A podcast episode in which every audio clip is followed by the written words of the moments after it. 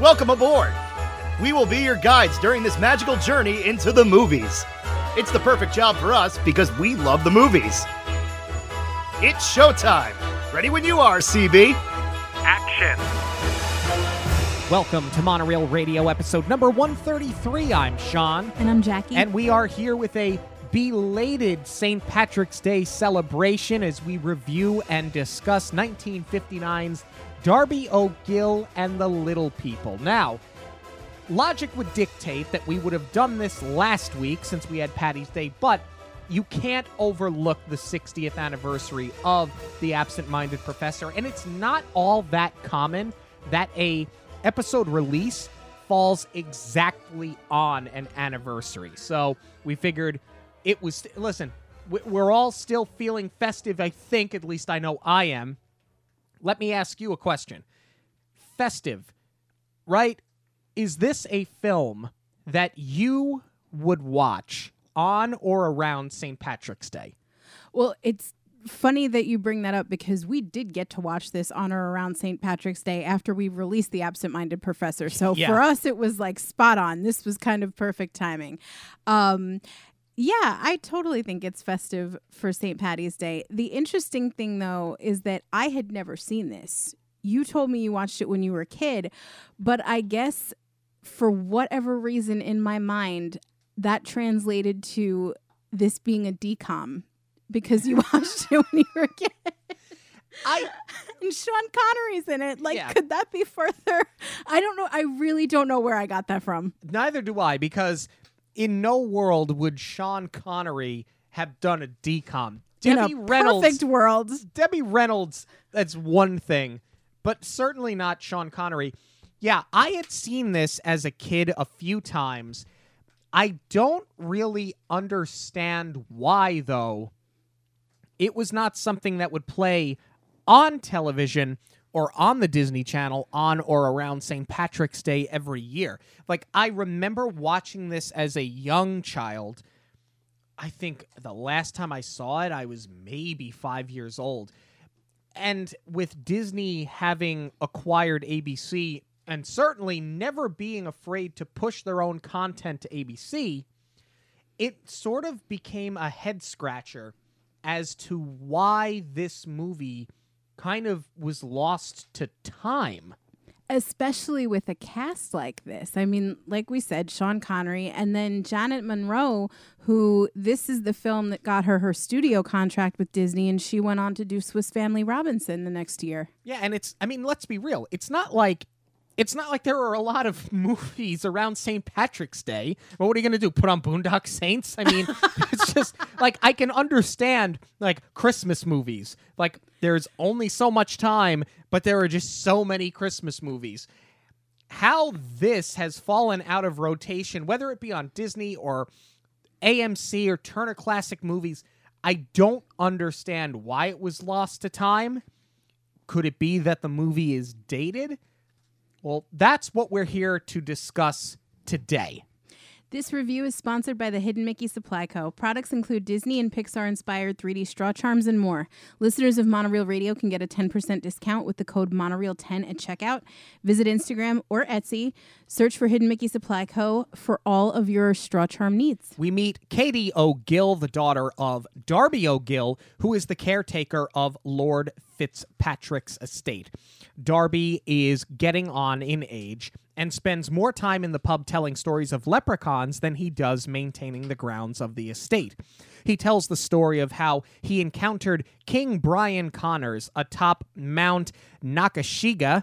I I got that on the first try. And how I thought it Connors was Naknashiga. Naknashiga. You're right. I was close. I missed one. Uh, you you say Naknashiga. Okay, Croft. Um, and how Connors granted him three wishes, but he tricked Darby into giving all of them back.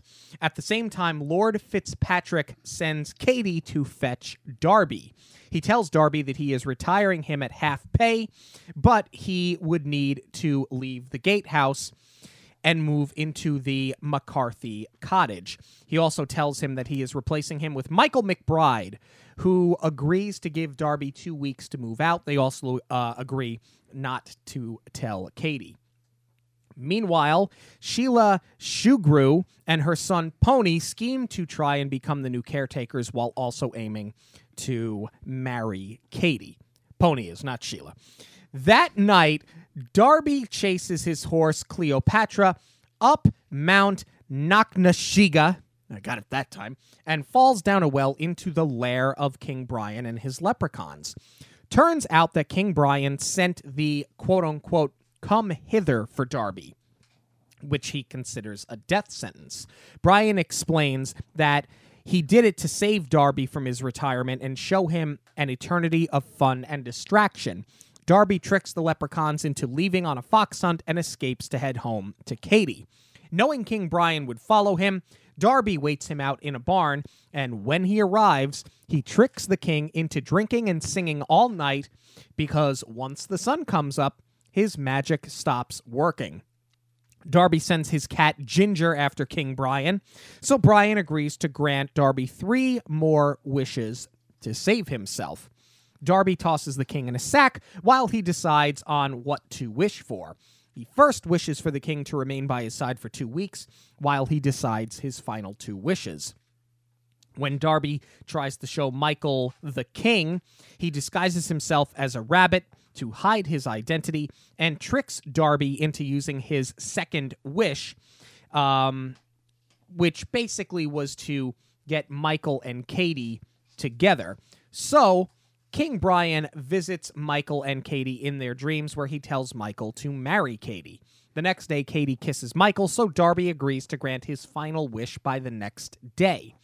Katie receives a card from Lord Fitzpatrick confirming Michael replacing Darby, but when Michael tells her that he wants to marry her so they can stay, she storms out and goes to the pub where Darby is about to grant his third and final wish. When Katie tosses the bag aside, King Brian escapes. That night, Katie chases Cleopatra up Mount Knocknasheega, and Pony knocks Michael out because he's sort of been trailing him, and he frames him as a drunk. Darby heals. Uh, Darby hears the cry of the banshee, so he and Michael, who is now awoken, go to Mount Knocknasheega to find Katie in a grave state. When the death coach arrives for Katie, this took a turn quick. King Brian says that he can't send it away. So Darby wishes himself into Katie's place to save her life. King Brian promises to keep an eye on Katie and Michael, then tricks Darby into using a fourth wish, therefore erasing all of the wishes that Darby had granted. He sends Darby home and instead takes his place in the death coach. When Darby tells the tale at the pub, Pony picks fun at him, but Michael shows up and finally fights Pony, besting him. Darby, Michael, and Katie then head home to the Fitzpatrick estate. Okay. So, there is, for a movie that is exactly 90 minutes long, there is an awful lot going on here, and the tone sort of shifts really quickly. And I feel like, now, this was based on a series of stories, old Irish folk, uh, folklore. And I kind of feel like when you would have these sort of anthology movies where you you would have a movie I mean, even going I- into the 1980s, and you think about the Black Cauldron, you take story after story after story, and you sort of throw them together to try and make one cohesive film. Sometimes it works, sometimes it doesn't. In the Black Cauldron, it doesn't work. In Mary Poppins, it works. In Darby O'Gill and the Little People, I'm wondering before we really start diving in here, I'm wondering if this is part of the reason why the film feels lost to time. The it's not it's not a bad film by any stretch of the imagination. Not that I'm trying to ruin my review. But where it does feel dated is here, where it's just a little. I feel it's a little pulled apart. Does, does that make sense how I'm explaining this? And, and perhaps that's why a more modern audience is not getting exposed to this every year on television. It does make sense. And I think a little bit of that has to do with the film not being well received at first. It is now, it's actually at 100% on Rotten Tomatoes. Mm-hmm. But when the film came out, it was criticized a bit because Disney actually did not shoot this in Ireland. Walt himself made four trips over to Ireland for pre production. He cast all Irish actors except for Sean Connery, who is in fact Scottish. Uh, but they shot it all in California, which was an interesting thing for me to learn because, as I said, I thought this was a DCOM. So I came in on a Anything you learned after learning it Was wasn't a DCOM was fascinating. fascinating to you. Right. I came in on a complete blind. So I did a little bit of homework and um yeah, came to find out that this was not in fact a victim of post World War II where Disney started traveling overseas because it costs less to shoot over there. Right. Uh much like Treasure Island, uh I believe Bedknobs and Broomsticks. Yeah, there were quite a few of them. Right. And they wanted to shoot movies that, you know, were based in England, were written by English authors. They wanted to do it true to the story. Right. Um, so this caught a little bit of flack for having been shot in California. And I'm I'm wondering if if it just kind of got off on a bad foot because it wasn't so revered when it first came out for that reason. yeah it i think it, i think critically i feel like the film critics liked it when it came out it was more the movie going audience that Right. at first found this this kind of a weird controversy to find with a film like i don't know i feel like to me I think people were far less offended by things in 1959. Of all things you could be offended by or have a controversy over, the fact that you shot the movie in California versus Ireland just seems like you like you, you should get a new hobby and find a better use of your time than find controversy in that. Um, Well, I think the other issue too, and I almost forgot this part. You're gonna like this. oh, okay. uh, when Disney came back, he also told everyone that he found King Brian in Ireland, and King Brian told him to make this film, which I think is brilliant. I mean, when you think about the publicity behind the Blair Witch Project, Disney did it first. And I love how when the movie opens, Walt thanks King Brian Yes. and his jolly gang of leprechauns for allowing them to shoot the film and tell the story. Maybe that's what people took issue with. Maybe. But that's where we start. And you would have had me fooled. I think the setting and the backdrops specifically are outstanding. Peter Ellenshaw. That's all you need to know. I never would have guessed, had it not been for research, that this film was not shot in Ireland. I mean, it's it looks so authentic. Right. I mean, you can tell that the backdrops are painted, and those with a keen eye for Disney will be able to tell that it is an Ellenshaw who did the backgrounds for Mary Poppins and 20,000 Leagues Under the Sea. I would say, just in terms of how flawless it is, the best comp would be Mary Poppins because up until we saw all of that behind the scenes footage, I never knew that they didn't just shoot those scenes with the sunset over London. Those that's all the Ellenshaw painting. Mm-hmm. Where he even went so far as to poke holes in the back so the light would shine through and make the city look illuminated at night. I mean, that's how good it is. And you can see that here. This was earlier work for him and it's seamless as far as seeing these old like cobblestone buildings up against that gorgeous backdrop. Yeah, I think for certain when the movie opens, no one no one has or will ever accuse Walt Disney of being cheap. Um, but certainly you can see that they put a lot of time, money, and effort into really making this look as good as they possibly could. So we meet Darby O'Gill. And from the minute he comes on screen, I absolutely love him. He reminds me of everybody's got either that neighbor or that grandparent that loved to tell stories and he loved to pontificate and he loved to entertain people. That's how I feel when I am introduced to Darby O'Gill the first time. He he feels familiar to me because I think we all know that person. Definitely. I would have sat and watched him talk for two hours. He almost, in a way, and I wasn't expecting to compare this to Mary Poppins so much, but I guess just, you know, because of the era, it is kind of a natural thing to do. But in a way, he reminds me of Bert. How Bert leads off Mary Poppins and he's got his music and he knows everybody in town and, and you're just kind of like immediately, who is this guy?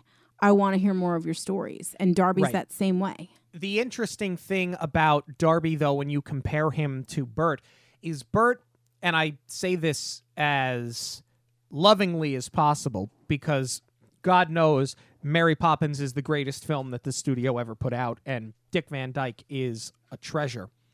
But he's an overgrown child. And I don't mean that offensively. I mean, today I'm a chimney sweep. Today I'm this. Today I'm that. It's it's like you're watching, excuse me, a grown child play make believe. And that's why he is so lovable, especially if you're a child and you grew up watching Mary Poppins, watching the Banks children go with him. It, it's almost as if they're playing with Bert, so you get to play with Bert. With Darby, his stories sound made up, but he actually experienced all of these things. And being on the outside looking in and, and being the viewer, I think that it does skew the character in a very interesting way because it's not a is he or isn't he. You know that he has experienced these things. You know he's speaking of truth.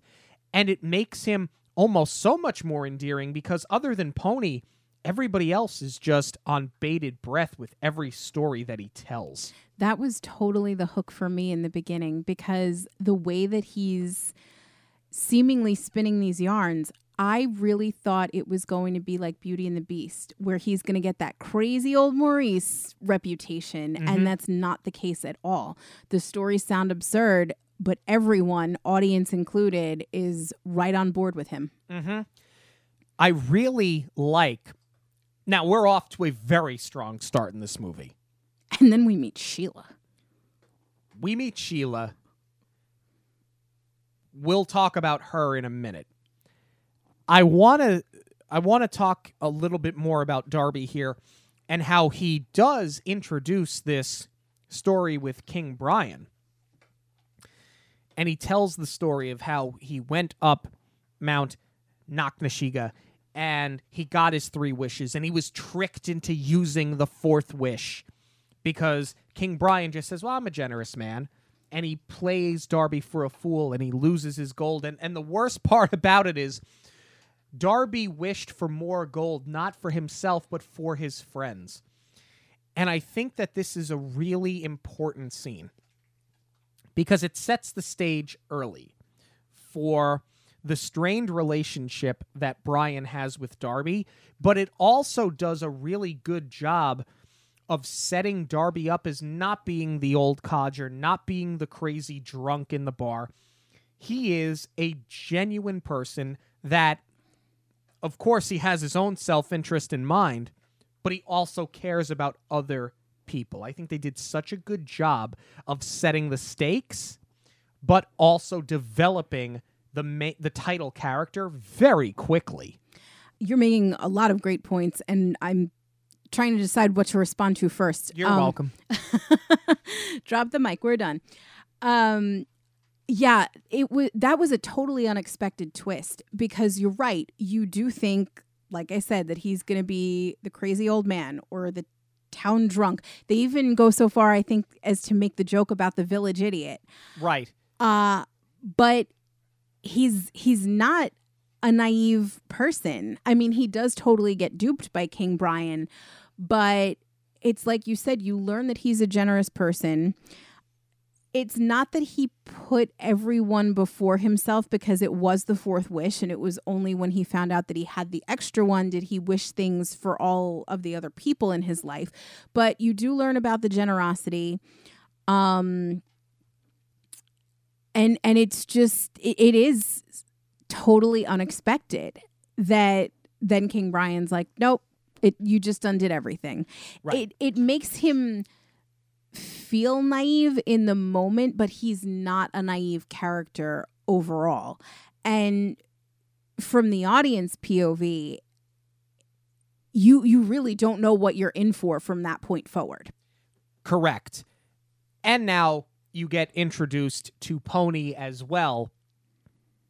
You mentioned Sheila before. We saw Sheila early on. And she goes to borrow tea. She wanted tea from Katie. from Katie and and pretty much just inserts herself into every aspect of Katie's life. Yeah. And it's obvious that she wants Katie to marry Pony because they want to become the caretakers of the Fitzpatrick estate. And they, they do mention that later on. Again, very much Beauty and the Beast. It's as if Gaston's mother was being a nudge, even though we never meet Gaston's mother. Yeah. That's pretty much what this woman is. Yeah. And Pony is in the pub and he's picking on Darby and he's laughing at Darby. And what I thought was interesting here is Pony is a physically intimidating man. He's sort of a big, brooding man. And he's the youngest person in this pub. And nobody really takes his trash. You know, you'd kind of think that he would be that Gaston where people would be intimidated by him. But it's as if none of them really take him seriously. And I thought that that was sort of an interesting take on it as well, because what I thought was going to happen was that we were going to set up Pony being his own foil. And that's not what happens at all. Yeah, it's almost more like he's the muscle to Sheila's mastermind plan because they do establish that she's the one pulling the strings and pushing her agenda. But in actuality, not only is he like this big brooding guy, he's really the town drunk because you see him he he has a couple of beers and then he sneaks a couple of shots of whiskey when the barkeeper's not looking. Mm-hmm. Um, and what I love too is that I don't think they do it up front. I think it's once Michael gets there that Katie explains that her father's not actually the town drunk. He goes to the town because he's lonely and he he wants to be in the pub for company because his Yep. wife passed. Yeah. And it's a very simple line, and they don't develop the idea much more than that, and you don't need to. But it's a blink, blink or you'll miss it type of moment, and it's so important to Darby's character. Correct. And especially now that you've got Pony in the pub, it's at this point that the priest walks in and he says, You know, we're getting a bell. Our poor little town doesn't have a bell. We've been given one for free by another church who got their own. They got a new bell. And I need somebody with a horse and a carriage to go get it. And Pony goes, I'll do it, but how much are you going to pay me? And the priest basically says, you know, I was kind of hoping someone would do it out of their own charity and basically be forgiven for your past sins as a thank you and as a payment for going and doing it. And Darby speaks up immediately and he's like, I'll do it. I love the story with the bell. It does more in developing Darby as a genuine person, but it also shows us that as lovable as he is, somewhere in there he's got a checkered past and it kind of makes him more mysterious, which I like because as you start getting into it with King Brian, you kind of don't know who to trust. And I like that it's not so straightforward anymore. Exactly. It totally tr- throws you off the trail because it's like, why does he want to be absolved of all his of all his sins? What is he looking to escape from? And then the movie sort of does it again once he meets King Brian. There's a lot of exposition that happens here before getting Darby down that well. And the first time that I was watching this, I'm I'm thinking, do we really even need all of it? Because if this is his story with King Brian, and the leprechauns, I'm thinking this whole movie is going to take place in Knocknashegan Yeah. down the well. And I was like, there's a lot of extra information here. Thinking he's going to stay down there the whole time. So I was really surprised when he managed to get out. And then all of this that's happening in the town does come back into play. And you do need it. It's very much a layered movie, which I wasn't expecting. Yes, but what they do really well, because you said it, there's a lot of exposition here. A lot of it comes in dialogue, whether it be dialogue with the priest or with Katie or with Michael or with Pony or with uh, King Brian. But it doesn't feel, it never feels like they're trying to clean up for missing information. Does that make sense? Like, in other words, it, it doesn't feel like, okay, we had to skip this major part of one of the stories. Okay, we'll we'll just give backstory in in in a two second or, or in a two sentence dialogue, and we'll just fill in the gaps easy like that. And it's sort of sloppy and whatever. Everything sort of seems like it belongs exactly where it is. Am I not explaining this the right way? Do you get what I'm coming from? No, I, I totally agree. Good, because I don't think I understand what I'm saying. No, but that's that's the thing. If anything, you think you're getting too much information. yes. But you come to find out that it's not. And my point being, this movie does such a great job, whether it's character or story, of flipping you back and forth. Yeah. So I like I know what I'm trying to say, but I didn't feel like I was articulating it the right way. But I think you just hit it right on the nose. I think I think at this point we just need to note that we're we're not continuing to celebrate St. Patty's Day. We did not drink before No. before we started recording. I don't know what's going on with us it's, tonight. it's been a long day. Um. All right. So now we go. We meet Michael. Sean Connery has always looked exactly the same. I beg to differ, actually, because for for our generation, I mean, well, it's different for you because you're a huge James Bond fan. If you think our Disney collection of DVDs is insane, you have to see Sean's James Bond collection. He has every single one on Blu-ray, In order. which On I have shelf. Differing opinions about because some of these movies were made before Blu-ray was even invented and no matter what you do it's not going to look the same but anyway um that's your Sean Connery mine is The Rock that's how I know him I always you know I've always associated him with the crotchety old man and and of course SNL's depiction on celebrity celebrity Jeopardy Winners go home. At never mind. I'm not going to finish the line. um but I never really delved into any of his earlier work and I'm sorry I didn't cuz ladies I got to tell you he is crazy handsome in this movie and I was not expecting it. He is just perfect leading man material. Yeah, and and the thing that's really interesting about Sean Connery, and I didn't think that's where this show was going. Man, this is really an interesting night. Well, that's Um, what I'm saying. I I never thought of him as like the romantic lead, but But he but is. Damn, That's the weird. Okay, so I think like a lot he's of a that, smoke show. and I think a lot of that comes from him being James Bond, because Well, now I want to go back and watch him. well, we can. I have them all. You listen, you don't have to twist my arm. Don't threaten me with a good time.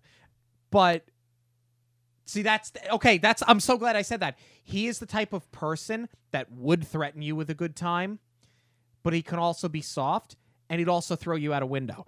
Like he's like he's so versatile, and he always was. And like it's a shame. 2020 was such a year that I, I kind of forget that we lost him in 2020. I know. Um, but he was so unique. And I think just by virtue of comparing him to other actors who played James Bond, I see that in Timothy Dalton, although he was uh, Bond very for a very short period of time. And I see it in Daniel Craig. Like I think Daniel Craig to me is the most like Sean Connery, not just in James Bond. I'm talking about as an actor in general. And I think in Knives Out you really saw that. Mm. So it's been a while since we found somebody who is really this versatile because listen, Brad Pitt has had a, a hell of a career. and he- Eating. yes, but he's been the pretty boy. But he's also been in Fight Club, and, And, a he's snacker. Right. He's been the snacker in Ocean's Eleven.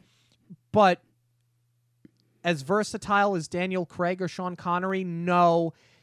George Clooney's career is forever stained because of Batman and Robin, in my opinion.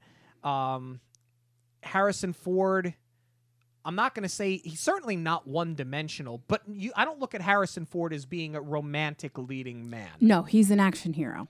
Correct. Spielberg made him that action hero. Spielberg was never going to do anything else with him as far as being a romantic lead. And I think that's just kind of how his career went because he, he got that reputation. I, you know what? I think even Pierce Brosnan, because now I'm really fixated on Bond.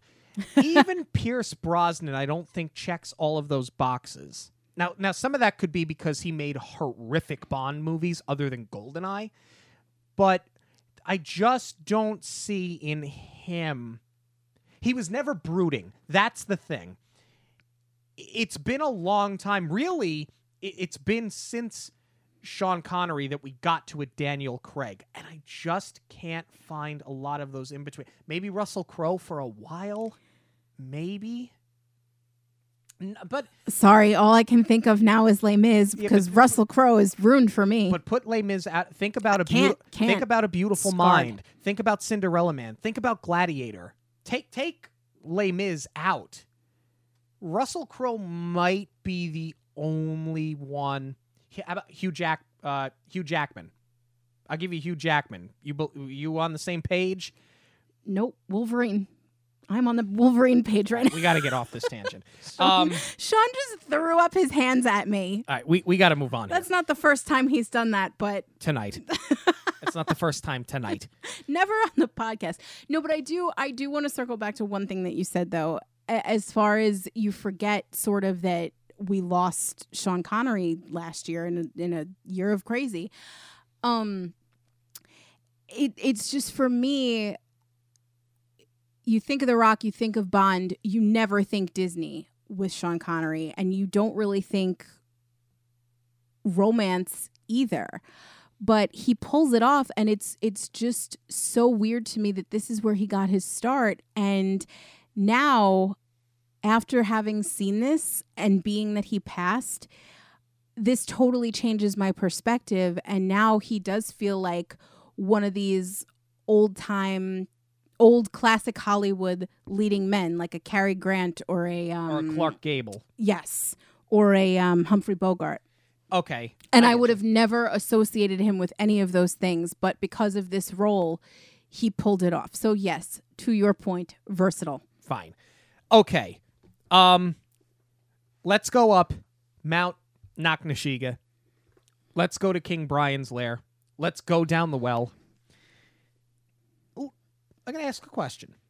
Did I start singing Yo Ho in my head as soon as we went down? Yes, I did. That wasn't my question, but thank you for that. Is the come hither a bad thing? This is to me, upon a few viewings, because we watched it twice this week.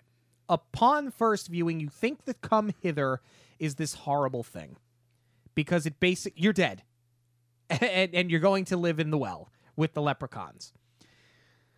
But after watching the movie a couple of times and sort of seeing that there is this very strange mutual respect and admiration between Darby and King Brian because they really do respect each other as adversaries. They go so far as to say it in the Death Coach. I wondered after the second viewing if the come hither is as bad as Darby thought, or whether King Brian really was trying to show some appreciation and say, I'm going to take you out of this situation where you're a broken down valise, and you can come down here and you can dance and you can sing and you can drink and you can have fun with us. So, where are you on this come hither? Is it bad or is it good, or are you sort of indifferent on it? That's a great question. My gut reaction is that I want it to be bad just so that the Banshee has more of a payoff later because I don't think they lean into that nearly enough It is such a cool effect. It's a great sight gag. It makes a movie that I didn't think was scary a little a little it gives it a little bit of a horror element, so I wanted more of that.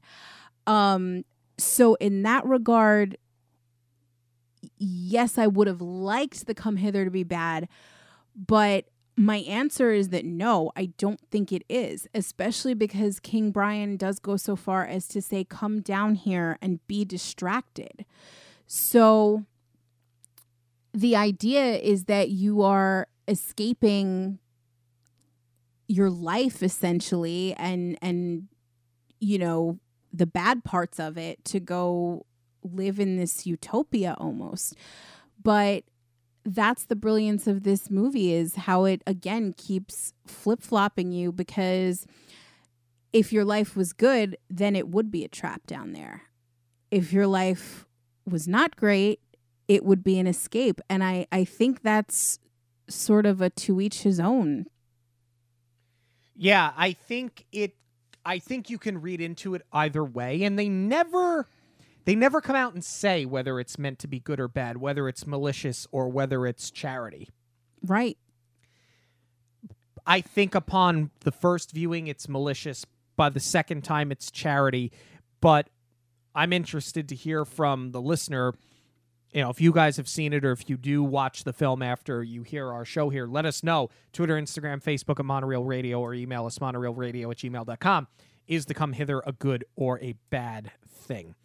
to answer the question definitively for darby though Mm-hmm. I would say it's a bad thing because even though he wants the gold, he wants to get out. Because he wants to go home to Katie. Right. So Like yeah, I never believed he was going back for his pipe. No, that was a bold faced lie. Of course it is. But Darby views it that way, but do you think that King Brian do you think that King Brian set it up so that he could take Darby away from Katie maliciously, or do you think he was really trying to do him the favor? I think he was trying to save him because he did know about the deal that he was losing his job. Right. And that they were going to retire him. Right. And the other thing is that he it's it's very subtle until the dream sequence. This film is also billed as a romance and like I said, I never got that from Sean Connery even though he pulls it off. The romance aspect isn't a huge part of the plot or seemingly it's not a huge part of the plot because you know that Michael and Katie are going to end up together. But the subtlety is that King Brian is rooting for them all along. And he's been planting the seeds, but he knows that he can get Katie married off and that she's going to be okay. I think King Brian knows that Darby has very little left in his life, being that he's a widower. Now they're taking his job away. So the only thing really that's left is Katie. And Katie is devoted to her father because she could be married off and she's not. She wants to take care of him. So I think King Brian sees this opportunity as Darby, I'm doing you a favor. Come down here, live out the rest of your days, and have fun with us. And I got Katie. I'm going to make sure she's okay for you. Mm-hmm. You mentioned the special effects a few moments ago. And I think they really show the most in this scene. These effects from 1959, Amazing. they're better than anything they put on screen today. That might be a hot take, and I don't care. I I don't think it is. I I mean I agree with you obviously, but the the it's just forced perspective. It's forced perspective in a couple of strings and it looks flawless except for there's one scene. It's just one and it's minutia, but I have to call it out. When he first falls down the well, uh and they do the first force perspective, you see two of King Brian's men they're they're trying to figure out if Darby's alive or not, and that they're at his feet.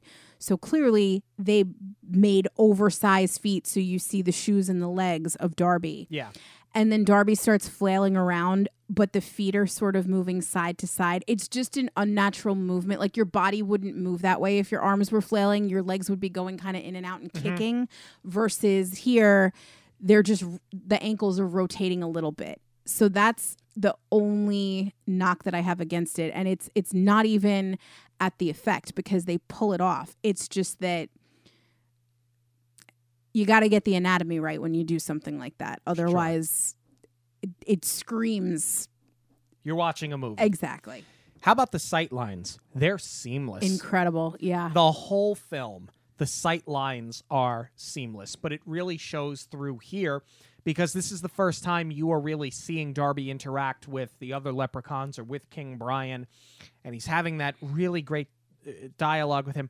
And who who tells the, tale of you? You do, Darby. And who tells people tip their hat and respect? You do, Darby. Th- this whole scene is so good, and it's got such a like a very big background cast. yeah. I mean, it's huge. And the other thing that this really shows off, other than the great sets and the really spectacular special effects, are the costumes. The costumes in this movie are incredible. And what's so wonderful about them here, you have such this huge background cast, and every costume is unique and it's different. And they all pop and they all shine. I mean, they don't get lost at all here. I would say this cast is probably bigger than Babes in Toyland. And and that's something comparable too because same thing they were it, it was a large dance sequence several of them and there were a lot of unique looking costumes. Uh, but i think here they did it a million times better.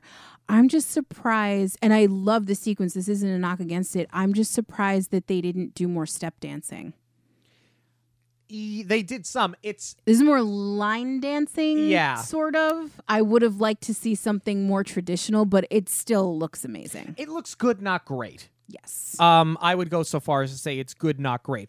I love that Darby keeps with the storytelling though, because he gets the fiddle and he's going to play this foxtrot song or the fox hunt song so that he can trick them into leaving and he can escape. But he spins yarns about, and my grandfather would tell me. It's just like it's so on brand for this character, as is having a hole in his pocket when he tries to take the jewels and escape with some riches and show everybody that he actually was in Mount Knocknasheega with King Brian. And of course, he has a hole in his pocket and he loses all of the jewels. Everything about this scene is just spectacular and it makes Darby even more endearing. And I didn't think that would be possible.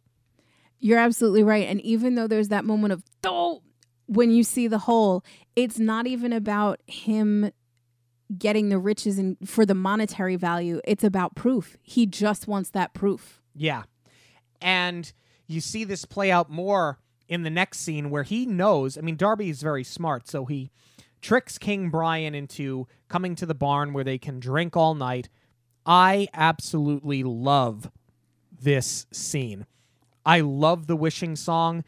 I think that it's funny. I think it's a great scheme by Darby. I love the horse. The animal actor is really, really good, and he's really funny and kind of shaking his head and falling asleep. And I love how they basically get drunk because they're singing 79 verses of this song, and that's how Darby keeps him there all night. This is really a very strong scene. Nagnashigan is amazing, but I think this is my favorite scene. Just because of the the interaction between the two of them is even better and and the song is just so funny. It's so it's good. really great. And I love that Darby bests him here and he throws him in the sack because now he thinks, well, I'm basically going to hold you hostage till I get my wishes and I have the proof so nobody will think that I'm crazy anymore.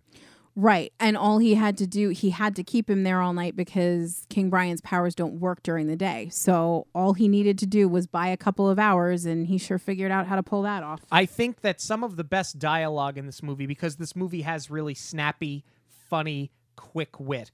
Yes. But when you get back into the house and Katie and Michael are having breakfast because Darby's been out all night, and he comes back and he sees that Sheila was there because she had come to return the tea that she borrowed.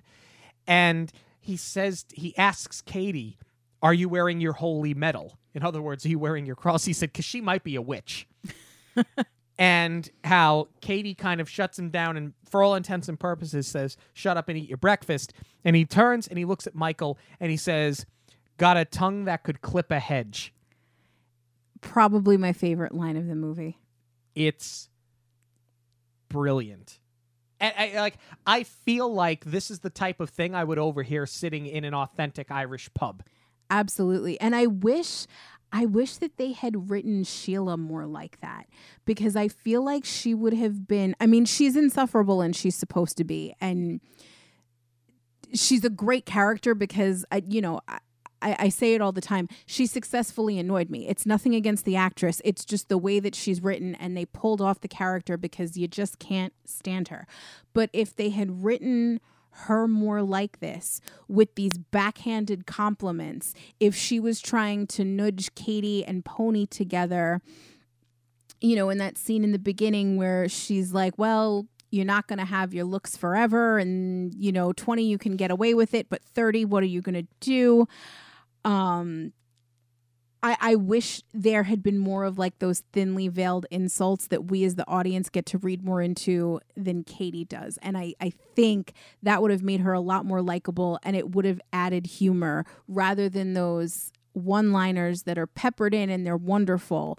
But I think it would have punched it up a little bit more. Mother Gothel, right? There you go. Mother Gothel probably does that better than any other character that we've seen really in any Disney film. I mean, she's I gave Tangled a perfect score, and I think she is a most perfect character.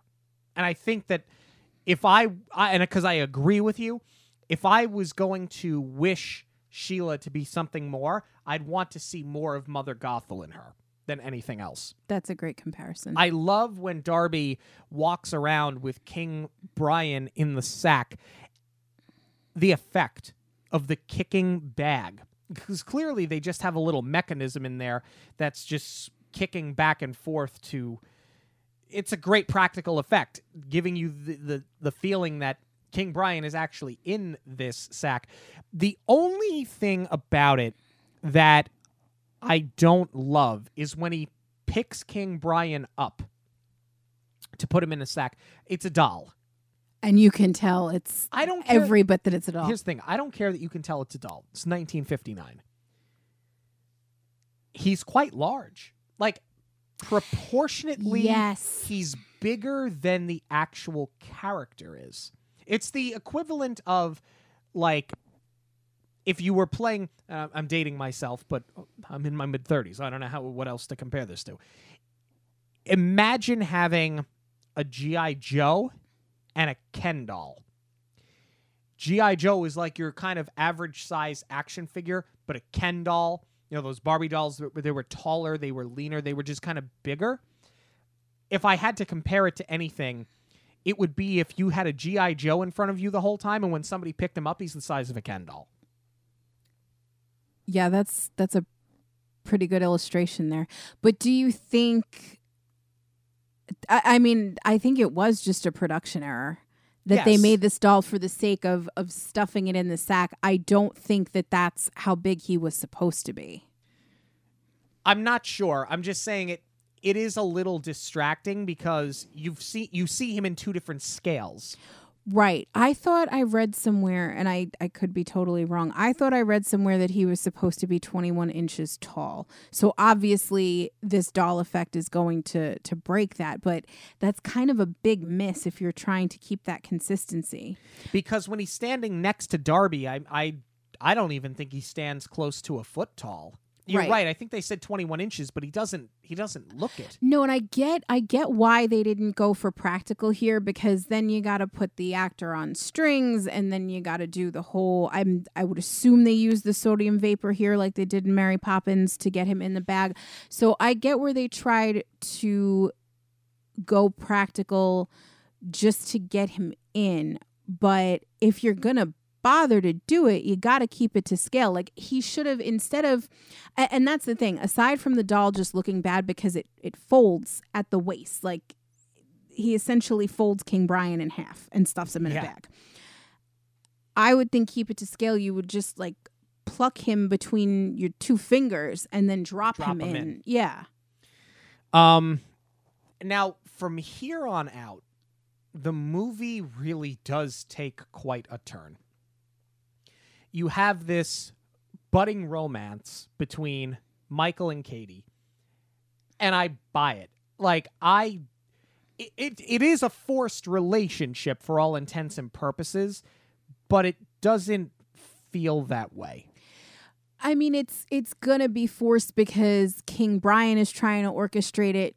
Darby supports it. He's trying to to push them together. Um, but there's definitely a flirtation between them, and I think that that's not just a compliment to the writing; it's also a compliment to the acting Oh, yeah. because the chemistry is palpable. And what's vastly different here when you look at Katie, without delving too much into character, because we'll do that shortly, but because we're on the topic of here, of this relationship, what's really interesting to me here is that, you know, it's 1959. So a lot of the early Disney films, you had the princess wanting her prince charming. And in this case, you've got Michael, who's clearly got interest in Katie even before King Brian gets involved. But she's the one kind of being coy with him and sort of giving him the cold shoulder. At first, she does until she doesn't. But I thought it was sort of interesting that they sort of, I think they, they kind of, she's very progressive for 1959. Definitely. And she's not just coy, she's very independent. And she says as much, I want to be courted. But you just said it. That's where it all fall, falls apart. She does until she doesn't. There's no real rhyme or reason why all of a sudden she allows herself to be caught. And I, I think that was kind of a miss because in the one scene, Pony tries to to well he she goes out dancing one night he takes her home. Then the next day he goes after her and she pretty much says no I'm with Michael. But I feel like we were sort of missing a little bit of connective tissue there mm-hmm. for her to realize well my options are Pony if I don't let this guy win. Right. I think, yeah. The, you, you had said when we watched it the first time, you were like, "This is the most awkward kiss I've ever seen." When she sort of runs up from behind him and grabs him, and like he's not even completely in front of her, and she does plant quite an awkward kiss on on an actor that later becomes James Bond and just kisses every woman that he sees. that's what I could not get over with him. I'm like, that's your kiss, dude. Like, I know she was the one who initiated it. I know that he wasn't expecting it, but I was like, for crying out loud, did we not do a take two? And it, the whole thing is awkward. I mean, there's there's like a foot between them. Oh, I think there's more than that. Yeah, I- but he he doesn't even like bend at his knees to help her out a little bit. Yeah. It's almost like I, I like I feel like she stepped on his feet. Yeah, uh, or but that's the thing. She runs down the hill and runs right up to him. They don't cut away where you could have put her on like an apple box or something to to make up the height difference. But it's just such an angle. His his neck is like bent and it kind of looks like two fish going at it. And it was so disappointing because because didn't think it was that funny. But it's so disappointing because you have the chemistry. You've got mm. and I I Yeah. went so far as to say it before, you've got this incredibly handsome leading man and like this is our moment. There's no payoff. Well, because perhaps- this kiss is so bad. But maybe we needed this bad kiss to set up all of the really like passionate ones in the James Bond movies that came after this. I think No, Connery no, no, needed a learning experience. This kiss is so bad. I'm surprised he got cast as Bond. This should have ruined him. It was that So bad. it's you know what? It's sort of interesting that you say that because this was one of his first roles. right. And if I'm being honest with you, I had to do a bit of research because I could not figure out, as much as I love him and he he has he he was a treasure, I couldn't figure out how he got cast as James Bond at first. Not from this. Not But from that kiss. But he had other films that he had done, and he had been a stage actor, and they kind of wanted an unknown because they were signing him to do five films. You could get him cheap. And he he himself years later admitted that he did he wasn't comfortable with doing as many James Bond films as he did, but he thought it would be good for his career, and that's the only reason why he did it. Hmm. So I'm I'm thinking that's probably how they got it, but in this case, he doesn't kiss the girl very well. He gets beat up by Pony. It it was not a strong audition to be James Bond, but be, luckily for us, he got the role. No, that is actually my note that this is the most awkward kiss in the history of cinema. You've never seen Chuck and Larry with Adam Sandler and Kevin James. Um, All right, second. Uh, second. I have seen Chuck and Larry. It's the second most awkward. uh, um, talking about things that are awkward and sort of come out of nowhere, let's talk about the Banshee. All right. See, this is where I'm disappointed. Pepper's ghost. It's the oldest trick in the book, and yet, do we not all happily get into a doom buggy and sing along and pray that we're going to be the thousandth happy haunt every single time that we go? Hurry back. It's the coolest effect in the world, right? Right. There should be more here. Here's my thing with the Banshee. It comes out of nowhere. There- That's what I'm saying. If they had tied it back to the come hither, it would have been so much more effective. I don't even care if it ties back to the come hither, but they make mention, or well, Katie's the one that makes the mention early that her mother had passed away. Well, uh, yeah, and and you could give us a little bit more backstory there, because then Darby says it was the banshee. But I'm saying at some point, I wish, I wish even as as a throwaway line that Darby would have mentioned the Banshee. It doesn't even have to be with the come hither, but he could have been talking to Michael. He could have been talking to King Brian. It could have been anything. There's no mention of it, and all of a sudden the thing shows up, and he's like, "The Banshee." It it's That's what got your mother. yeah, exactly, exactly. That's basically it. No, and when he first said it, I, I was like, did I did I totally miss something? Like, did I miss a beat? Like, I was like, I didn't get up to go to the bathroom during this movie. What did I miss here? And it it truly comes out of nowhere. And you could even write it off in such a way that Naknashigan is just just full of lore, and I would buy it. But you needed somebody else to say it before this point. Correct. And it just never happens. So when it does happen, it's very startling and the and the tone of the film is totally different because you just spent the last hour and 15 minutes watching leprechauns dance, watching people fall in love, and now here comes the banshee and the death coach and it's like kind of like a horror film. I- I don't mind that it's there. My issue is how it gets introduced Right. because it is just it's almost like it happened spontaneously. Right. And I mean, granted, we're going to suspend some dif- disbelief because we're watching a movie about leprechauns. But up until this point, all of the folklore, it's all believable. I'm on board for all of it. Nothing, I mean, aside from the fact that we're dealing with leprechauns, nothing is really out of the ordinary here. I buy the relationship between King Brian and Darby. I buy that they're adversaries. I buy that this this whole time they've sort of been keeping an eye out for each other. Yeah. So the fact that there is a banshee in this world, I'll I'll totally buy into that notion. Just give me more of a how. I, I don't even need the why, just the how. Mm-hmm. Do you have much else on the plot here before we move on into character? You know what? I have something I want to add actually. Yeah, and I got one more. Go ahead. when King Brian takes Darby's place in the Death Coach, I really didn't see that coming. Nope. I think that it was a perfect end. I thought it was a perfect end to their conflict. In a weird way, a perfect end to their friendship. And I thought it was a perfect end to the film. Y- you just don't see this coming. I- I'd go so far as to say, and some people may think I'm crazy, but when you don't know that it's going to happen, it's one of the best twists I've seen in any film, period.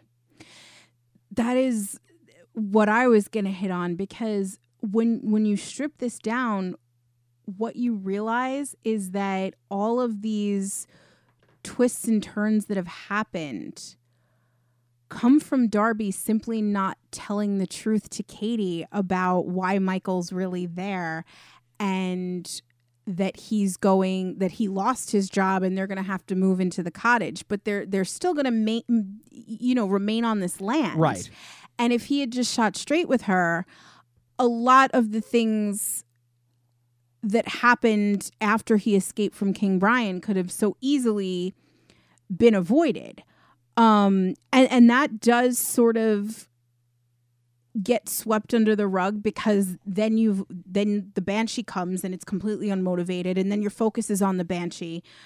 I feel like they could have tied that together more if it became a story about how the banshee cost him his wife and then maybe king brian knew that and that's why you know he he does say it a couple of times i know you're a good man i know you're a good man and that is demonstrated when he has the three wishes and then he's trying to use the fourth wish to wish the town rich Right. and King Brian knows he's looking out for his daughter's best interest.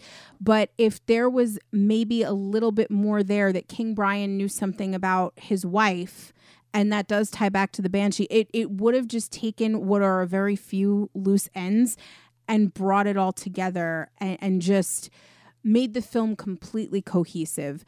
Um, but as far as what you said about King Brian showing up to take his place, I don't think he was ever going to take his place. I I think he knew the whole time that he was going to get him to to do the fourth wish and it would have undone everything. Right, but remember something. King Brian says when the death coach comes, it can't go he cannot send it away, but it can't go back empty. So Well, that's why Darby takes Katie's place. right. But then King Brian has him wish the fourth wish, undoing everything, which means Darby is out of the death coach, but King Brian remains in it because the death coach can't go back without a passenger. Oh, I didn't even catch that honestly. So that now it now it must really kind of change things for you. No, but then wouldn't it it undoes everything everything include the death coach is coming for Katie. So if you're undoing that she's sick, it's never going to come. It's still going to come, but she's made well because she's not the one that's in the death coach. Right, because Darby took her place, but he he made his fourth wish. It undoes everything. So then she was never getting in. It doesn't undo the death coach because the death coach has already arrived. Yes, it undoes all of the other wishes, but the death coach arrived because the death coach coming for Katie has nothing to do with a wish. She fell on Mount Knocknasheega. So that was coming for her anyway. Independent of wishes. So when it arrives, it came for her. Darby takes her place. That was his third wish. Right. And King Brian says, I can't send it away because once it comes, it has to go back with somebody. When the fourth wish is made, it doesn't prevent what happened to Katie from happening. It's already happened. All it does is take Darby O'Gill out of the death coach, but it still needs a passenger, and that passenger is King Brian. Wow. No, I didn't even realize that. So King Brian, for all intents and purposes, sacrifices himself and gives up his wonderful life and his royalty and his gold and his fun so that Darby can live out the rest of his days with Katie and Michael. Hmm. I'm thinking your entire review of this movie has completely changed. Yeah, well, I, I will say this that Banshee was a lot more distracting than I thought because that's what I was harping on for the final moments of this movie and the gesture of Darby taking Katie's place. But I didn't realize that there was one more twist in there. We lose King Brian. Yeah. No, this movie constantly keeps flipping on itself. Mm-hmm. All right, let's talk about some of these characters a little bit more. Albert Sharpe, Darby O'Gill. Uh, what do you say? One of the most underrated, underappreciated, often forgotten about, and it's a damn shame characters in a Disney film. Absolutely. There's not much else to say about him. Katie O'Gill, played by Janet Munro. I saw when I saw her face, I said, I know this girl from somewhere, and I have no idea from what I know her from. And we just talked about Swiss Family Robinson like just talked about it. That celebrated its 60th anniversary She's a few un- months ago. Unrecognizable. And she looks older in this film. That's what threw me so much. Right. She's got shorter hair in Swiss Family Robinson.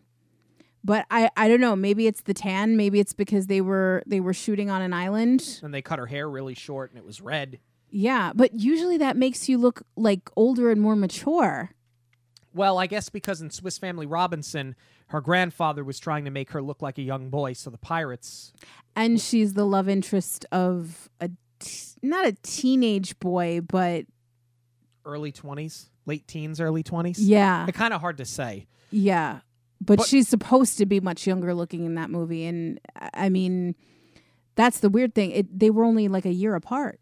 Mm-hmm she's really good in this movie. She's and excellent. I, I, think the actress is as good as the character is because I love Katie's wit. I love her independence, but she is until she isn't. Eh, right? I mean, we mentioned it before. I think that's really the only flaw with Katie in this film. Yeah, I mean, that's the only thing that bothers me about her because otherwise she's such a strong character. She is so far ahead of her time. She really is like Belle. She's not going to settle for anything less than she thinks that she deserves. Mm-hmm and and she cares about her father. I mean, she she really was the early Belle, and and I love everything about her except just I just needed that one more decisive moment of why. It's not even a question of that she wanted to be with Michael because we know she did. We know there was a flirtation. We know the chemistry was there. It's just why did you let him have it? Sean Connery, Michael McBride. Incredible. He sings in this movie. The pretty Irish girl. He was not comfortable with singing. They almost dubbed him over and they decided not to. The man carries a tune. They're like, what what does he not do well at this point? other than a, a kissing scene. but we can forgive that because when he sings, swoon. He's he's absolutely amazing. Like who knew? He has such an amazing voice and I, I would have never thought he was uncomfortable doing it because he pulls it off so well. What I like about Michael here is that he is the love interest, but he, he's kind of awkward, right? He's a little socially awkward, and and I feel like his vulnerability makes him more human. James Bond is not a human being, but Michael McBride is, and it's such a stark contrast between the two that I really do like where they went with this character and showing that for as confident as he is, he does have flaws. I mean, I, I think for the most part, other than Pony and his mother and King Brian for obvious reasons, like the, these all feel like real people. The, these feel like people that are in your town. You know them. You've had dinner with them. You've laughed with them. They all feel so authentic. What I like about him too is that from the jump, he's willing to go along with Darby's plan of not telling Katie. And he'll do whatever Darby's comfortable with because he doesn't want to rock the boat and he he's pushing because he doesn't think that his father should be lying to his or that a father should be lying to his daughter. Um but he's also not trying to capitalize on their situation either, which I like. Mm-hmm. Jimmy O'Dea as King Brian. He is so much fun. But what I think I like most about him is upon first viewing, you really don't know whether he's a good guy or a villain or somewhere in between. You don't know if you can trust him. There's this this unique sense of humor and there are layers to him that I think are very much understated. I think Jimmy O'Dea did such a great job with this character. He's fantastic on his own, but what really puts it over the top are those scenes opposite Darby. They're they're just incredible. It's it's like um I mean, I guess if I had to compare it to something probably Pirates. You you've got a bunch of great actors and a talented cast, but the way that they bounce off of each other, like when you think of of Johnny Depp against Geoffrey Rush, it's incredible. They're great on their own, but together, th- there's just magic in those scenes, and I think that that's what's happening here. Mm-hmm.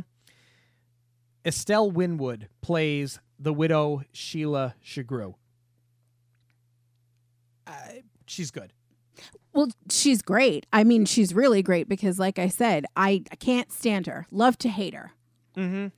Yeah, I mean, I guess because we've seen this played out quite a few times, to me, she doesn't stand out as being any better than any other character. Like I mentioned, Mother Gothel earlier, she's good. And She's the brains behind the operation, but it, it to me, her plan is basically you're tall, dark, and handsome, so you can work hard, and the girl's gonna want you. That's kind of like where her plan ends. She doesn't seem like she's like she's not thinking three steps ahead. She's just like, yeah, okay, good enough. This will work. Well, I mean, she doesn't necessarily have some elaborate scheme that she's running where she needs to be three steps ahead, but to me, her defining moment is when Pony is ready to give up the girl and he's kind of like, "Oh, well, there's this other guy whatever." And and she pretty much tells him that no son of mine is just going to sit back and let that happen. And she really twists the knife in to make sure that he, he runs Michael out of town.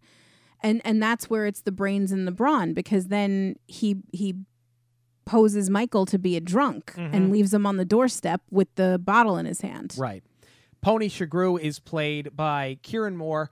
And yeah he's just he's good. He's a good brooding antagonist. you need one. He works. I love his arrogance. Actually, mm. um, I thought that he was very well cast, and I thought that the character worked for this film. Definitely. All right.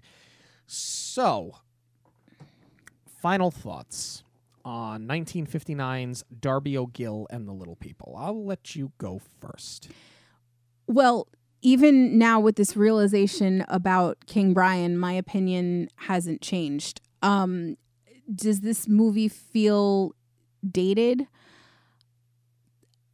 A little bit, just in the context of that it's an older film, obviously, and some of the filmmaking devices that they use. But otherwise, if we're talking about story, this is a classic tale. I think that anybody at any age can appreciate this film. Um, I'm not going to say it's as good because this is my favorite movie and nothing will ever go up against it, but it kind of does remind me of The Wizard of Oz in that you could sit any child down and they'll be mesmerized with that movie. You can sit any adult down and they'll be enchanted with it. And I feel like this is similar in that way is that the story's great. It's a lot of fun. The sets are amazing. I feel like at any age you can just find things to appreciate about this film and I I do think that even though it is a bit dated, it was sort of lost to time. And I feel like more people should be talking about this. It's not perfect because there are some parts of the story that are janky. I think that's where if the movie feels dated, that's where it feels dated, you know, sort of primitive storytelling um, when it comes to these anthology movies where you're taking 10 or 15 or 20 stories and you're trying to take and and put it into 90 minutes on screen but past there this is an all-around forgotten classic the sets are incredible the costumes are great the score is wonderful the se- the cast I, I don't understand why on St. Patrick's Day every year they run those ridiculous leprechaun horror movies in a marathon. and not one place do you ever see Darby O'Gill and the Little People. And I don't understand why this film was lost to time. I don't I don't understand why I have not seen this film on television on St. Patrick's Day since the very early 90s. I I can't fathom why this is the case.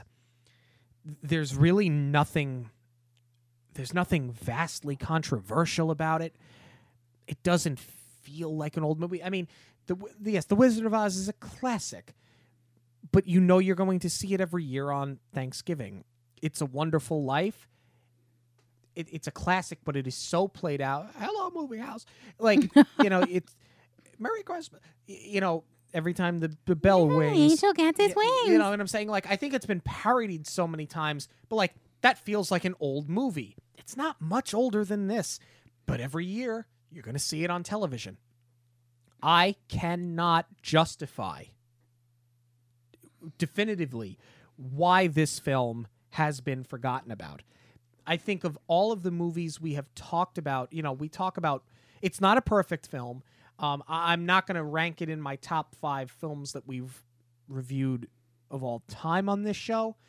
But if I were to have a top five most forgotten about Disney movies, I think this is, if it's not number one, it's got to be in the top three. I would agree with that. I mean, like I said, I I thought it was a DCOM, and that is shameful. I mean, it's it's not like we just did Absent Minded Professor, where that's a title that you at least know, and it's maybe just a case of you haven't gotten around to watch it. This is buried. And there's no reason why.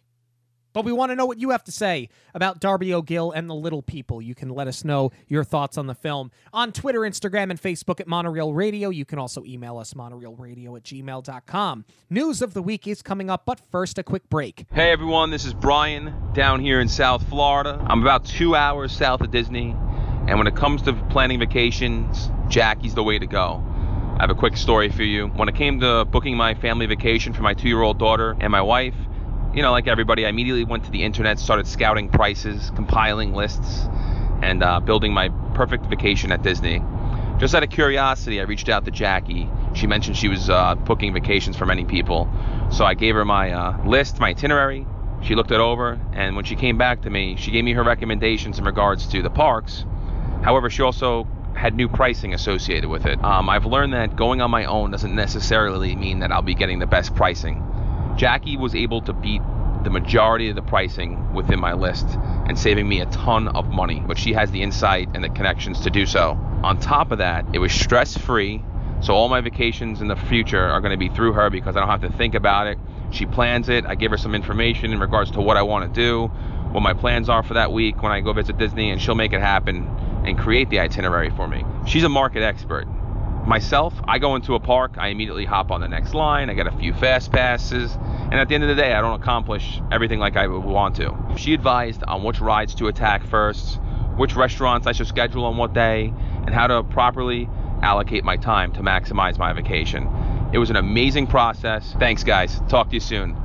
Way to go, Monorail. Keep it going. So, if you would like completely free assistance planning your Disney vacation, you can get in touch with me through any of our social media outlets, or you can email me at j.zolezzi, that's Z O L E Z Z I, at magicalvacationplanner.com. News this week is brought to you by Karma and Kismet Designs. Kelly has so much fun developing these products for you. If you want that touch of Disney in your life, whether it be uh, home decor, art, perhaps stationery, or a custom invitation, or a custom Star Wars table settings for your wedding. She- She's amazing. She's got it all.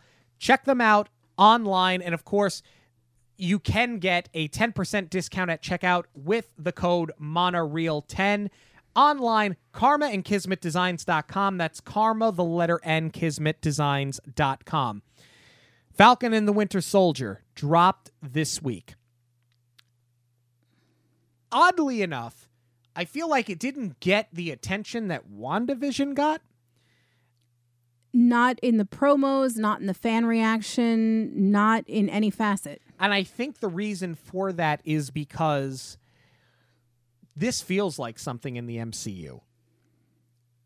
Nothing against WandaVision because it was re- it was great, but it was so different and it was so unique that it really was its own thing. We've not seen anything like this before in the MCU. To me, Falcon and the Winter Soldier just feels like any Marvel movie that we've seen. And it's don't mistake that with me saying I don't like it. I thought for a pilot it was a really great episode and I'm really excited to continue this journey with the Falcon and the Winter Soldier. But I'm thinking because it lacks uniqueness, that's why it's not really getting talked about. I feel like mo- more people were fixated on the quote unquote new Captain America that we got at the end of the episode than they were about the debut in totality, if that makes sense. Well, I feel like that was kind of the plan. I mean, for Falcon and Winter Soldier, you have your Captain America fans and your your Avengers purists that are just going to roll right into this. I feel like with WandaVision, Disney saw the opportunity to hook a new audience where if you're not into the MCU, uh, I I think they certainly targeted the female demographic. I think they used WandaVision as a hook for a new audience. This, it's kind of like we knew what we were getting. We know the basis of the story. We know the origin story. And now here you go. We're going to continue on. And, you know, they did a great job. The, they, I don't want to say too much because I don't want to spoil it if anybody hasn't seen it yet. But, um, I am surprised at where just just where Sam and Bucky are in their own lives aside from their roles as Avengers, just where they are in their everyday. I think it was an interesting place to put both of them and an interesting jumping point for this story. Uh it, it's just unexpected. You wouldn't it, it's the equivalent of seeing Thor in New Asgard when he's got the beer gut. Right. Uh Disneyland. Okay, so we had a touch of Disney this past weekend. I am not above admitting that I saw the video of Radiator Springs getting lit up at Cars Land for the first time in over a year. And to quote Michael Myers, I was a little verklempt. Um, it's we're a year into this nonsense. It's unimaginable to me that the lights at Disneyland have not turned on in a year. Th- this feels like that's the it was the most Twilight Zone moment I've had in the last year. D- d- you know what I mean? Like everything has been so surreal, but coming to that realization that like this is the first time those lights have been turned on in a year. That's the most Twilight Zone I have felt this whole time. And I know that's kind of a weird thing, but I don't know. It's just it was surreal to to hear that and surreal to see it. No, I totally get that because I feel like once Walt Disney World opened, it was that beacon of hope and it was a step in the right direction and a, a step towards getting back to normal. And obviously, you know, we've gotten to, we got down there, we got to experience it. We have have felt our normal. And that's not to say that we're sitting here going, well, great, we have ours. Too bad, California, because we've been pulling for them the entire time. But yeah, it, it's it's just weird because I I guess because we've talked about this, maybe not on the show, but during quarantine, our heads were always at Disney. Like what what's happening while the parks are closed? When is it going to reopen? And I guess that that never really left my mind is when is it going to reopen? When is it going to reopen? But it still seems like this feels like every bit of a year. But when you think about it in terms of Disney, to me, a year is unfathomable that it's been closed. It it still feels like it's only a couple of months and Florida just reopened and, and we're just waiting on California too. It doesn't seem like California was out the whole year. And I I totally agree. I had tears in my eyes and I had such joy all weekend looking at everybody's posts from California who got to experience a touch of Disney. So if you went, we want to know about it. Please keep the pictures coming. Um, but if if you'd like to share your experience with us and what it was like, please shoot us an email or DM us on our social media. We'd love to hear about it. Yeah, they're reopening the Disneyland Resort on April 30th. Um, what happened to April 1st? Was that April, a joke? Like, no, does anybody? April 1st, no, so April 1st was the date that California would allow theme parks to start opening again. Ah. But as we know, listen, Disney op- in, in Walt Disney World in Orlando opened a couple of weeks after Universal Studios did. So I think Disney they're not afraid to hold back a little bit more and and really work on getting it right. Um I'm a little surprised they didn't jump at the opportunity if they could reopen on April the 1st, but it'll be April the 30th and um I can't I can't really vocalize how relieved I am for the cast members to come back to work. 10,000 people are coming back to work in California. I can't really articulate how excited I am for the people of Anaheim and in Southern California to get their park back because Disneyland is not the vacation destination that Walt Disney World is yes, people will travel there on vacation, they'll go, but I mean, that is such a locals park. And I can't imagine the pain, the fear, the confusion of not having that place in a year where you needed a place like that. You know, to kind of touch on what you said, and I, I think I've mentioned it on the show before, but it bears repeating.